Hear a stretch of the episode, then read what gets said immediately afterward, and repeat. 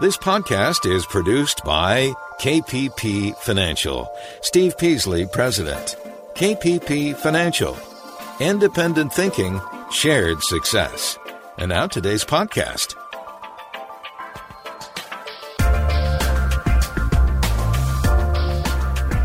Good afternoon, fellow investors, and welcome to Invest Talk. This is our Thursday, June 4th, 2020 edition of Invest Talk. And June is well underway, and we're basically into summer.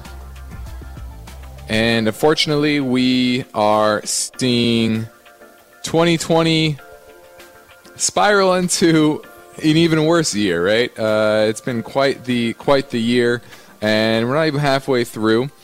And there's a lot of civil unrest, and you know the market typically doesn't like that. So far, it has ignored the issues, uh, at least the potential impact from the civil unrest. And you know, I addressed I addressed this a little bit on on Monday, but I want to kind of give you an analogy, which I hopefully will give you some perspective uh, of maybe why we're here. Okay, um, and we always talk about CNBC, right? Why you don't watch CNBC? Well, there's three main reasons you don't watch CNBC.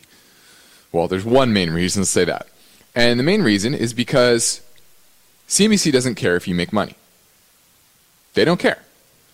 Right? They are a cable news, finance news station, and they only care if you watch. Right? So that's why you always hear them talking about the Apples of the world, the Teslas of the world, the the interesting companies in the marketplace. Rarely are they talking about you know tried and true industrial names or utilities, right? Which all have their merits for investment. But those aren't exciting. They're not interesting. Right? So whether it's a good investment or not, they're going to speak and cover stories and companies that people are interested in. And people will pay attention to and watch. Why? Because they need to sell advertising. Well, you could apply that to all cable news. Right? If that's true for CNBC, which I know it is, that would apply to every cable news station out there. And if you think about the history of cable news, from CNN to Fox News to MSNBC to all of the cable news channels out there. They rose in relevancy pretty much in the 90s, right? CNN, I believe, started in the late 80s, but really rose to relevancy in the Iraq War, and I think Fox News was launched in 96. Uh, so they became a part of the national scene in the 90s. And I don't think it's a coincidence that our national politics have become more and more divisive ever since they rose to prominence. Why?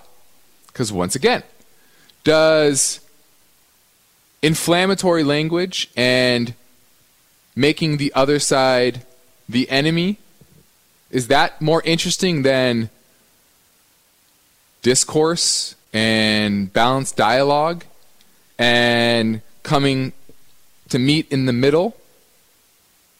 Which one is more interesting for the average person to watch? It's divisiveness, right? It's getting people riled up about a particular topic. And the best way to do that is to plant the blame on, quote unquote, the other side. And so they have every incentive to do that. Right? They have every incentive to get people riled up. Why? Because they'll watch more. If it's a balanced dialogue on topics and people are coming together in a kumbaya fashion, that's not that interesting. So less people will be watching, which means ratings will go down, which means less advertising dollars, which means less pay for the producers and the executives of the show, of the, of the station and the channel. Right? Which means the owners are not going to be happy. Which means, guess what? They're going to replace them with somebody who will get ratings up. And that somebody is probably going to make the programming more inflammatory. Okay? So that's the way that I connect this social unrest, our divisive politics in this country, to the markets, to investing.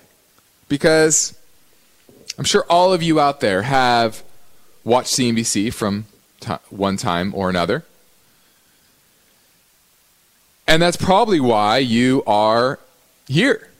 It's probably why you are in search of alternative viewpoints, alternative information, because you see the incentives that are driven by advertising dollars that make people like Jim Cramer the face of CNBC. Why is why is Jim Cramer still have a show? Because he smacks bells and whistles and he's loud and he's bombastic, right?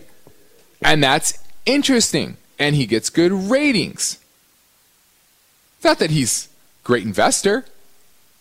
If he was, he'd probably be running a, his own private hedge fund. He wouldn't be on CNBC. Now, does he make a good call from time to time? Yes, everybody does. But he's on CNBC because he's loud and obnoxious, just like ESPN, right? Look at Stephen A. Smith. He, I think he got signed a contract for what, ten million dollars a year or something crazy. Why? Because he's loud. He's interesting. People watch, and if people watch, that means you can sell ads, more of them, and at a higher price, and everybody behind the scenes wins. So when you're looking, you know, if if if you are watching any cable news station, you need to have that thought in the back of your mind that this is here to entertain. It is here to get ratings. It is here to sell ads. That is why these stations exist, and that is why our politics in this country are so divided. That's my thoughts anyway. I'm Justin Klein, and this is Invest Talk. And my company, KPP Financial, we're based in Irvine, California. We operate on a philosophy of independent thinking and shared success. So that's why we are here today and each and every weekday is to help give you some unbiased guidance. And we do that with a practice called parallel investing, meaning we only invest in strategies that we invest in for our clients as well. So well, now that I've set things up for today, I'm ready to take your calls. 888 chart 888 4278 is how you get through and ask your question on today's show. And now I'm ready. Give me a call at 888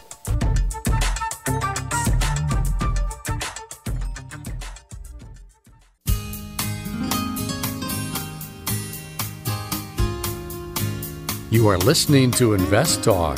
Every Friday on the program and the podcast, Steve Peasley shares highlights from the newest edition of the KPP Premium Newsletter. Listen Fridays to Invest Talk. And now, Steve and Justin welcome your calls and questions. 888 99 Chart. Let's go to Saeed in Oakland looking at Campbell's Soup. Yeah, hi. Uh, I'm looking at Campbell. Yes, uh, I'm really puzzled. I have a question. So can you explain to me uh, the price of the stock? I, I bought option at 54. The stock was like 53. uh, before the earnings, and then earning comes out really good and uh, beat the estimate. Also, um, they have expected the sales to increase in 2020, 2020 because of the um, soup prices went up. And after all this good news, the stock went down to $48. So I don't understand why. Mm-hmm. Well, it went down because those expectations were priced in, and the market didn't didn't meet those expectations. It you know this is goes back to what uh, the biggest misnomer most people have when it comes to earnings is that oh well if they beat earnings they the stock has to go up. Well, oftentimes the, that's already priced in by the rumor sell the news type of event, uh, and and also it's not about what the last quarter is as much as it's about what the future quarters are. Right? What is projections for the third and fourth, second, third, and fourth quarter of the year? The market cares not that much about the previous quarter. So remember, the headlines are often misleading. Okay, so just just a heads up on that. Now you have a call option at uh, 50 strike. Is that true?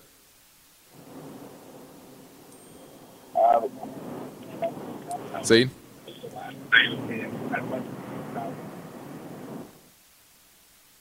I can't hear you. Yeah, I have a Oh. call option Uh, I, I think he said that. Gotcha. Okay. What is? When does it expire? it's already expired, so I lost the money. Oh, it's already expired. Okay. Well, you know, yeah, gotcha. Okay. Well, you know that, like I said, uh, you know, playing earnings is a is a difficult game uh, because, like I said, there's oftentimes buy the rumor, sell the news type of event. Uh, I, I, I like Campbell's in this environment. Uh, they have a little more debt than I would like, but I like their non-cyclical uh, nature. Not my favorite name in the consumer staple space, um, but you know, it's it's decent. Let's go to Will in San Diego, looking at AIG. Oh, good, good afternoon, Justin. I'm considering picking up a few shares of this, and I was wondering what you thought of the uh, fundamentals. Hello. Why do you like AIG, or why are you thinking about buying AIG? it on Morningstar just uh, yesterday, and uh, they gave it a five star rating. If that means Okay. anything, Well, I I think I, I like a I like the insurance parts of the insurance space. I do think they've been beaten down a little bit more uh, than they should have. Uh, we actually picked up uh, one two weeks ago, I believe it was, that was was beaten down that we like better uh, than than AIG. They, they've certain, certainly made some reforms since the financial crisis, so uh, I, I like that. So, you know, I would say I'm going to give a thumbs up. It's not my favorite name in the insurance space, but and it's uh, into a lot of resistance here, right around the uh, 35 level, 36 level. So I would certainly wait for a, a pullback on this. I think the market is, is poised for that as well. Um, but there is a lot of resistance here uh, in the mid to high 30 range. So, you know, at this point, you're chasing it a little bit. Um, but, and, uh, but I would wait for a pullback on, on AIG, but I like it uh, on a pullback. Thanks for the call. This is Invest Talk, streaming live Monday through Friday in the 4 o'clock Pacific time hour. It's also available free as a condensed podcast as well. You can browse by topic at investtalk.com. You can also download, rate, and review our podcast at Spotify, iTunes, or Google Play. And now I'm taking your finance and inve- investment questions live at 888 99 chart.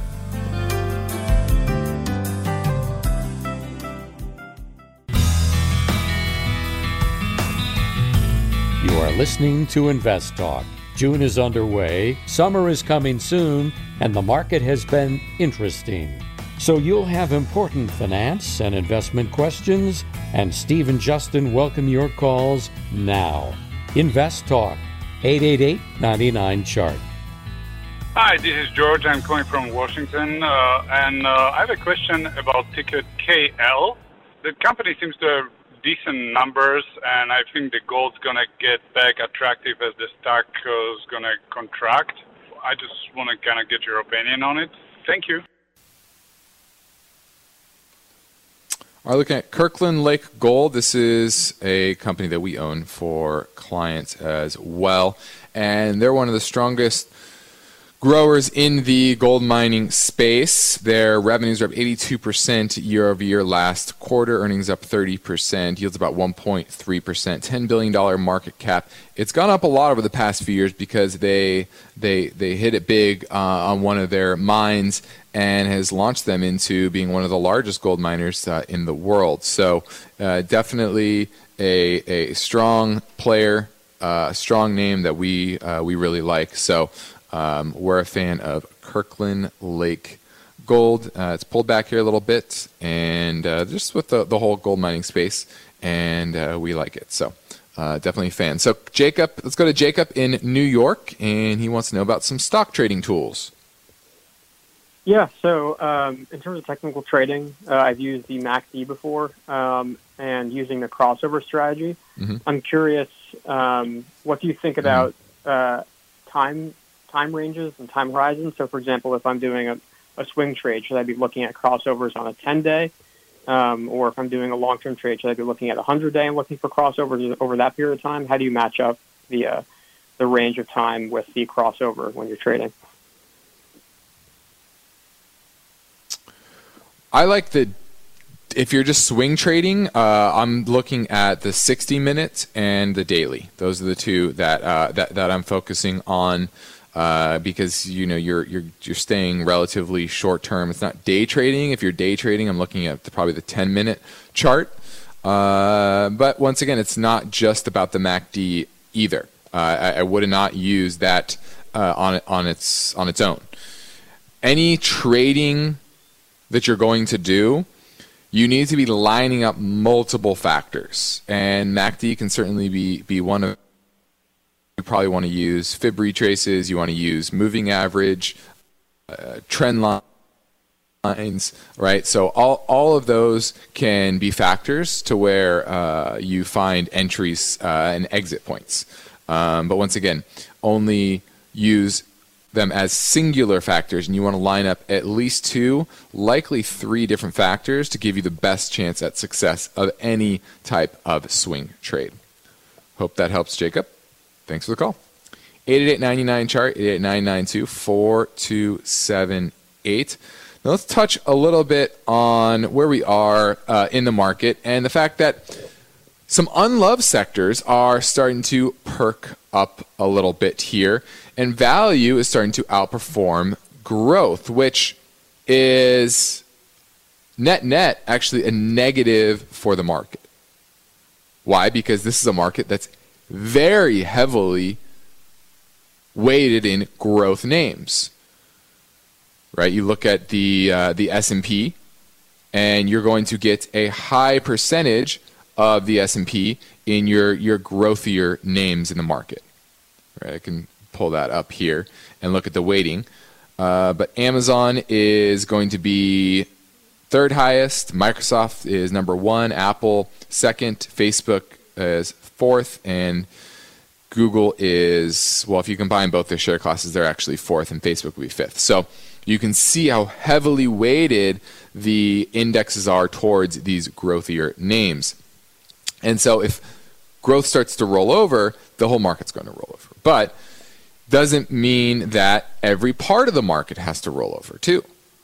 A lot of people get that mixed up. Sure, the rising tide lifts all boats. When things go down, you're going to have a natural pull downward on most stocks in, in the marketplace, but you can have certain areas of the marketplace outperform as well. And you're starting to see that the beaten down sectors outperforming uh, the growth side of the market. And there's going to be a subset that are going to chase that, or are already starting to chase that. Think of the airlines and the cruise ship operators. And the big question is should you? And my answer is going to be well, it depends on the sector. And it depends on the debt load of the company. Depends on the cyclicality of their business. You know, industrials tend to be cyclical. Does that mean that every industrial name is as cyclical as the next? Absolutely not. There are large ones that are very diversified and large swaths of their business are very consistent. And so you can't treat them all the same either.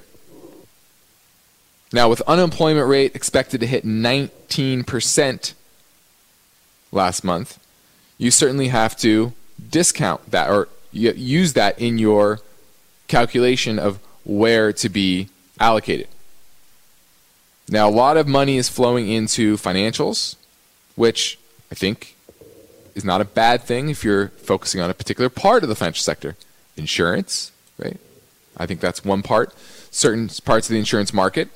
And then there's others that are getting outflows consumer staples, utilities, which is interesting. And I think that has a lot to do with interest rates rising. So just because they're non cyclical does not mean that they have to continue to rise, even if growth side of the market falls. Okay, so still be focused on good balance sheets and non cyclical businesses. I'm Justin Klein. I'm ready to take your question live at 888 99 chart. eBay Motors is here for the ride. Remember when you first saw the potential? And then through some elbow grease, fresh installs, and a whole lot of love, you transformed 100,000 miles and a body full of rust into a drive that's all your own. Look to your left, look to your right. It is official. No one's got a ride like this. There's nothing else that sounds like, feels like, or looks like the set of wheels in your garage. With over 122 million parts, you can make sure your number one ride or die stays running smoothly, so there's no limit to how far you can take it. Brake kits, turbochargers, engines, exhaust kits, roof racks, LED headlights, bumpers, whatever your baby needs, eBay Motors has it. And with eBay Guaranteed Fit, it's guaranteed to fit your ride the first time, every time, or your money back. Plus, at these prices, well, you're burning rubber, not cash. Keep your ride or die alive at ebaymotors.com. Eligible items only, exclusions apply. At this point, I think almost everyone has heard how generative AI promises to bring us to the next industrial revolution. AI is already shaping society with an impact on daily life that echoes the transformative significance of electricity or the internet. As we take steps to embrace the potential of generative AI, we need to remain vigilant with regard to its exploitability. This is where HackerOne comes in. HackerOne's AI Red Team addresses the novel challenges of AI safety and security for businesses that are launching new AI deployments. The HackerOne approach involves targeted offensive testing by harnessing the collective skills of ethical hackers who are proficient in AI and prompt hacking. In short, AI red teaming is the practice of stress testing AI models and deployments to make sure they can't be tricked into providing information beyond their intended use, and that security flaws can't be exploited to access confidential data or systems. HackerOne seamlessly integrates with your existing tools to enhance communication and collaboration across development, security, and IT teams.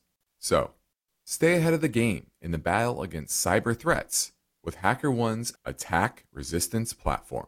Learn more at hackerone.com. That's H A C K E R O N E.com, hackerone.com. You are listening to Invest Talk. On the calendar, summer will be here soon. But now you've got finance and investment questions, and Steve and Justin welcome your calls. Invest Talk, 888 99 Chart. Let's go to James in New York looking at VMGRX. How are you doing tonight? I'm doing well. What uh, you're looking at a mid cap growth e, uh, mutual fund, Vanguard mutual fund. Is is this yeah. in your 401k? Or are you just uh, looking to pick up uh, exposure to this space? Um, I did a, I completed a, a rollover. I rolled over some funds out of my 401k into a rollover IRA. Um, I plan on Mhm. investing the majority of it in individual stocks, but I did want to work in some funds that I might have the attitude to like maybe Mhm. set it and forget it, just really hold it for for the long haul. And I wanted to see if maybe this one might, Mhm. you know, meet that. Uh, that might qualify for a good choice there. Um, but yes, I'm looking for some mid cap exposure a little bit more. Yeah, well, this is an average fund. You know, it's not bad. Uh, Morningstar is a three stars. Its uh, expense ratio is 0.36 percent, which isn't super low, but it's not super high either. Um, you know, it's okay. It's very risky in this market, right? The growth side of the market is starting to underperform, and this is, where where that would be. But you sound relatively young, and long term, growth te- does tend to outperform. Now, after growth has outperformed for so long, I think that's going to be more difficult over the next uh, 15 years or so. Um, but if you're looking to take the risk, this is an okay fund. Nothing. This definitely isn't uh, the best in the sector. Uh, I'd be looking for something else in the mid cap space, to be honest with you, uh, just because it's just basically uh, average. So uh, it doesn't get me too excited. Well, would Thanks you the call, recommend, say, um, go Vanguard in- or T. Price in, in Oh. general? Like, if I were to choose from from those uh, funds, are they like lower expense managed funds? Well, well, let me let me explain to you how fund families work. Back when we used to use mutual funds, we used to use mutual funds for clients, uh, right? When commissions were expensive, smaller accounts, it definitely work. It definitely made more sense to buy no load, no transaction fee mutual funds uh, to avoid those commissions, and you get broad exposure, etc. So, definitely had a depth of knowledge in the mutual fund space. Now, every fund family is good at certain things, certain aspects of the market. And that could be the bond side of the market, it could be growth side of the equity markets, could be value, could be international funds. But most fund families have funds in all these different asset classes. And none of them are good at all of them. None of them are. None of them have great funds across the board. Now they might have some great funds here and some okay funds here and some other pretty good funds over there. So don't pigeon yourself whole and say, "Oh, well, T. Rowe Price is the way where I want to go." Well, you want to find if uh, uh, the the fund. If you're looking for a mutual fund, you want to look for the f- the fund itself, right? It doesn't matter who the the fund family is. It's what is their the track record of performance in this particular subset space of the particular market. Thanks for the call, James. Let's go to Noel in Napa, looking at F O U R, which is Four Corners. Oh, I thought it was shift for payments. Oh, you I might be right. You know, Uh, I a- it's an apologize. Coming out tomorrow. No, no, I, I uh, got it wrong. I got it wrong. You're correct. And uh, I, I know you and uh, Steve are not too hot on uh, IPOs, and I understand that. But I was just kind of curious what space they're in. Is a 19 to 21 dollar price a little too much, and is that space overcrowded already? Well, first off, I don't have enough information on this because it's an IPO. I haven't looked at it. It's uh, you know I, I don't there's no trading history on this, uh, and I don't really have any data, so I can't tell you whether 19 or 20 dollars is too much because I have no clue what their revenue is, what that market cap equates to, what their debt is, earnings are. I have no clue. Um, now, but what I will say is, are you getting the opportunity to invest in this IPO? Yes, from TD Ameritrade. Okay. Do you have some special relationship over there? Are they just kind of calling you up? Well, they just sent me an email uh, indicating that uh, this uh, IPO is coming out uh, tomorrow, and uh, I, there haven't been Okay. too many IPOs lately, and uh, so I was just kind of curious about it. I thought uh, since you deal with TD Ameritrade, you might have uh, heard something about it, but uh, Yeah. I'll well, let me just tell you them. this: uh, if if the if an average investor is getting opportunities to buy into an IPO, what that means is that there are a lot of very large institutions that are passing on this. Now, that may be for the wrong reasons, but more often than not, they're passing on it for because they did the research and they don't feel it's worth that. Uh, mm-hmm. They don't, and so they're not investing in it, right? If you're a, an that investment bank and you're trying to place an IPO, right? If you're trying to place an IPO, are you mm-hmm. going to call up every Tom, Dick, and Harry to, to place a few hundred shares here and there? No. You're going to call your hedge funds and your private equity funds and your uh, and your and your pension funds, and you're going to place millions and millions of dollars at one time. And these are large institutions that are doing a lot of research on this company and trying to figure out whether that valuation is worth it or not. And so if it gets down to your retail client, that means they were unable to place it with their institutional clients. Now, that doesn't mean it can't work. I'm just skeptical of these names that get to the point where they're being offered to retail clients. Does that make sense, Noel? Yep, it, it's an indicator that it may not be worth much. I hear you. Okay, thanks, exactly. Justin. Thanks for the call. No problem. 888 chart 888 We have about 15 minutes left in the show. So if you're going to call, you want to do it right now. Let's touch on what was I going to touch on here? Oh, okay. This is a wonderful article. It's from Wall Street Journal, uh, what, last week? And it talks about ETNs, exchange traded notes.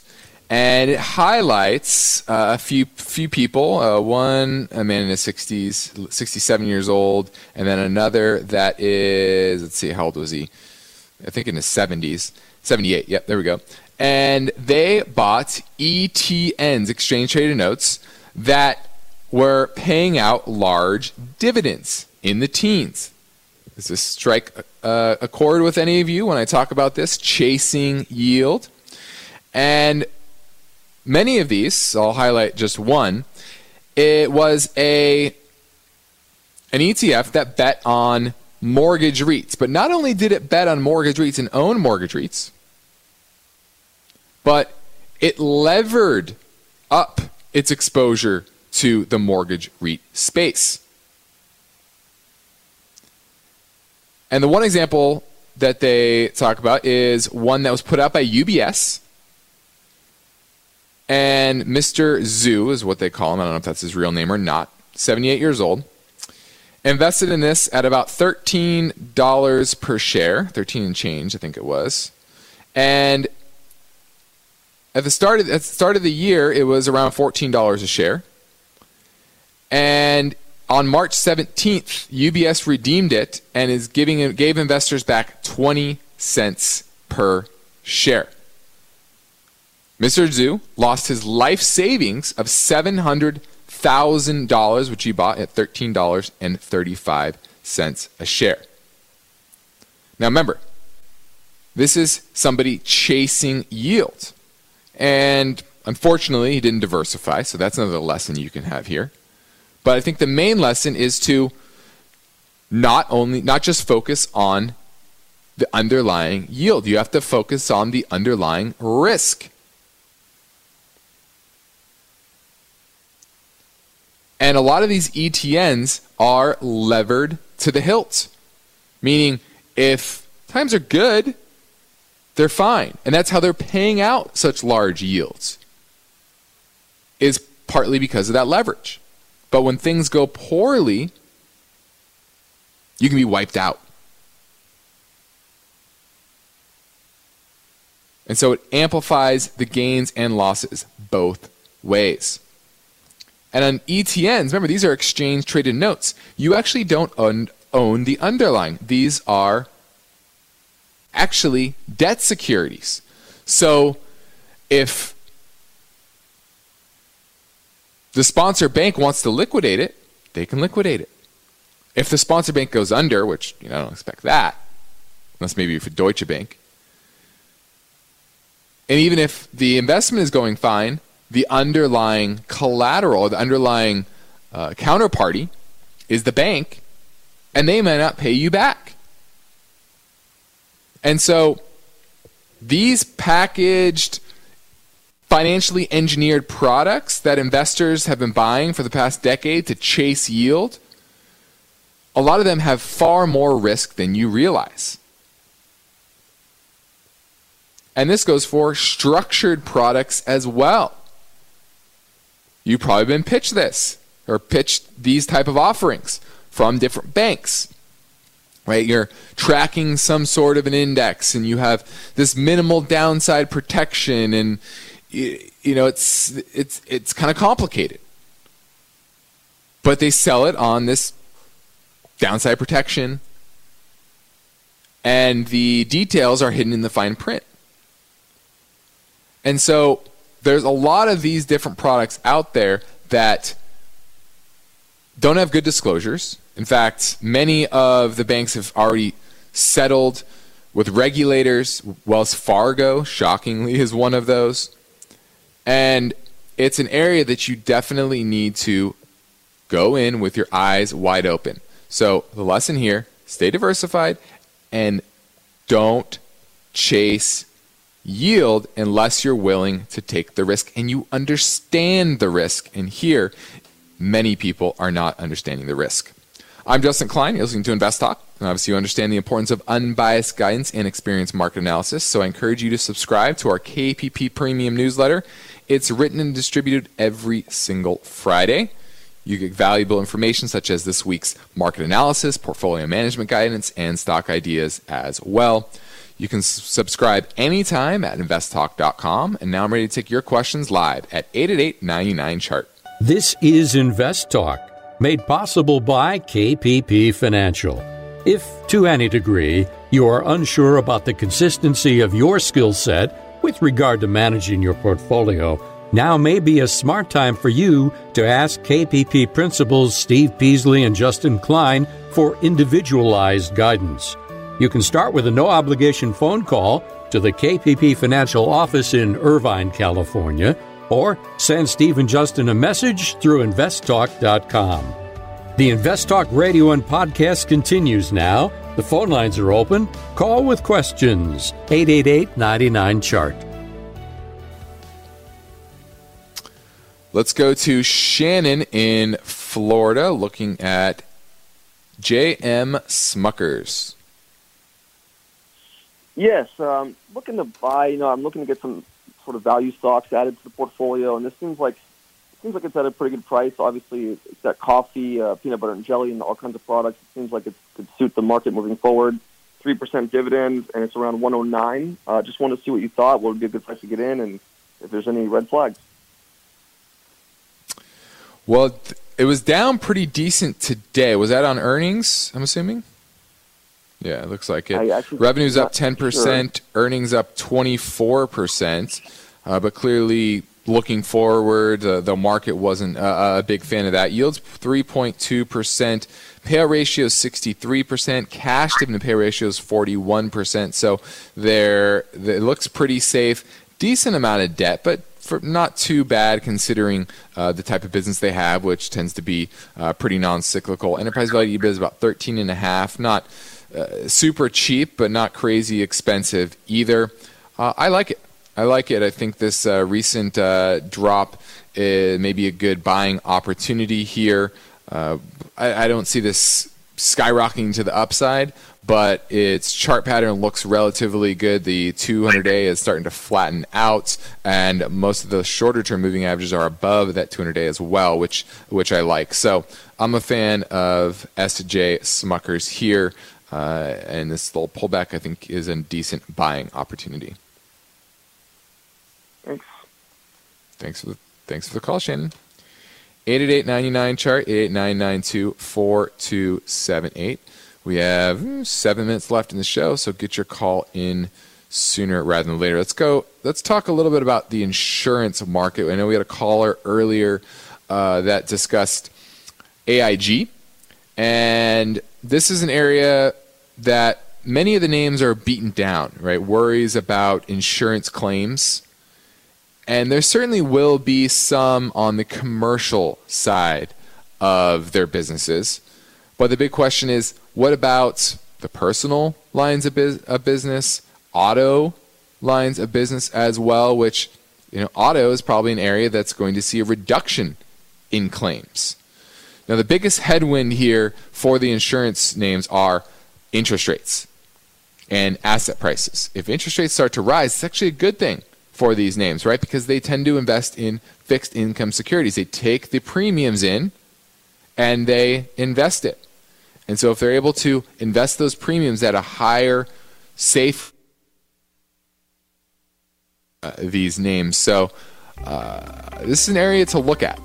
Uh, we've bought, a, like I said, a couple of these insurance names uh, over the past couple of months for clients, and it's definitely an area of interest. And if I have time after the break, I discuss this more. This is Invest Talk. I'm Justin Klein, and we have one goal here is to help you achieve your own particular version of financial freedom. And our work continues after our final break here at 888 99 Chart. On the next Invest Talk, a new report from the Atlanta Fed says our GDP is expected to drop sharply in the second quarter, as much as 53%. That story tomorrow. But now Justin Klein is here. He'll have unbiased answers, but you've got to call with your questions. Invest Talk, 888 99 Chart. Let's go to Monica in San Francisco. She's looking at New, or not Newmont. Yeah, Newmont. Newmont Mining. Hi, uh, Justin. I'm just wondering if you think this is a pullback and an opportunity, or gold, mi- you know, gold price is going down or something like that, or this is not a good. Yeah, I, we do think this is a pullback. We own Newmont for uh, clients have some have for some time, and you know uh, the whole space was very overbought in uh, early May, and, and definitely due for a pullback. And you've, you've seen that over the past uh, two three weeks or so. We are into some support levels here around 55 on Newmont. Big, big support down around 51. Uh, that's the area that is even stronger, 51, 52 uh, dollars. So, you know, I think we're close to the very good risk versus reward areas on, on Newmont. And, and frankly, most of the gold miners uh, that I see out there uh, have pulled back to uh, good support levels. So it just depends on which ones you want to have exposure to. Newmont would be one of the lower risk gold miners out there, one of the largest uh, in in the world. Um, but then again, no gold miner is uh, is is low risk. It's definitely uh, th- these are definitely volatile names that can move 10, 15, 20 percent in short order and reverse it in short order. And you can just see that with uh, GDX. GDX hit a low of what sixteen dollars during the the panic and hit a high of thirty seven uh, just uh, two and a half months later. Now around thirty three. So uh, understand the risk here, uh, but I do think uh, the support levels are are have been hit for many of the gold miners, including Newmont. Thanks. Thanks for the call. 888-99 chart 888-992-4278 let's close a little bit with those insurers that i talked about earlier. And don't get me wrong the there's definitely going to be higher claims because of the pandemic now with the rioting there's certainly going to be claims as well. But the risk versus reward is likely to fil- tilt in favor to a lot of these names. They they will counter with higher premiums, which often people pay, A, because they have to, think car insurance, B, because they see what's happening around them and they want insurance even more nowadays than they will uh, in the past. And so the uncertainty around this, the, the industry, I think, is giving an opportunity. Now, there are certain areas these companies are going to be exposed to more than, than others. Event cancellation, for example. Uh, but typically, these large events are syndicated, meaning the risk is spread across the industry. Re- they have reinsurance. There's reinsurance on reinsurance. Uh, the insurance industry is full of contracts and paperwork and, and just uh, sharing the risk across the industry. That's how the industry works in general. Also, business interruption insurance. This is controversial because some contracts don't talk anything about pandemics, others exclusively boilerplate exclude pandemics. So different companies are going to be exposed uh, differently than others. Workers' compensation. Think about companies facing claims for contracting COVID nineteen. Think of all the all the meat plant, uh, packing plants that are suddenly coming down with dozens of cases of COVID nineteen, or the healthcare industry as well.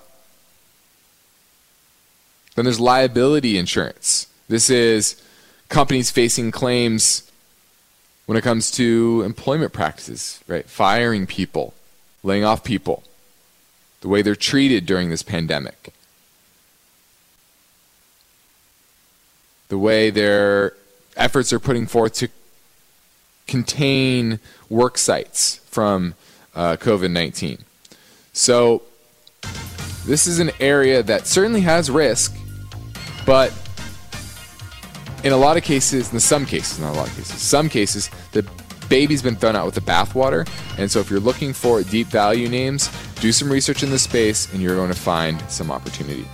I'm Justin Klein. This completes another Invest Talk program. I'll return on Monday. Steve will be here tomorrow with highlights from the newest KPP Premium newsletter. And please remember to download our April bonus show podcast. We call it the Invest Talk Rapid Fire Hour. It is free. So please tell your friends about Invest Talk. Good night. Because of the nature of the interactive dialogue inherent in the format of this program, it's important for the listener to understand that not all comments made will apply to them specifically. Nothing said shall be taken to be investment advice, or shall statements on this program be considered an offer to buy or sell securities. Such advice is rendered solely on an individual basis, and at times will require that the investor review a prospectus before investing. Invest Talk is a copyrighted program of Klein Pavlis Peasley Financial, a registered investment advisor, which retains all rights. For more information regarding KPP's investment advisors, call 1 800 557 5461. Steve Peasley is president and Justin Klein, chief executive officer of Klein Pavlis Peasley Financial and they thank you for listening and welcome your comments or questions on our 24 hour listener line at 888 99 Chart.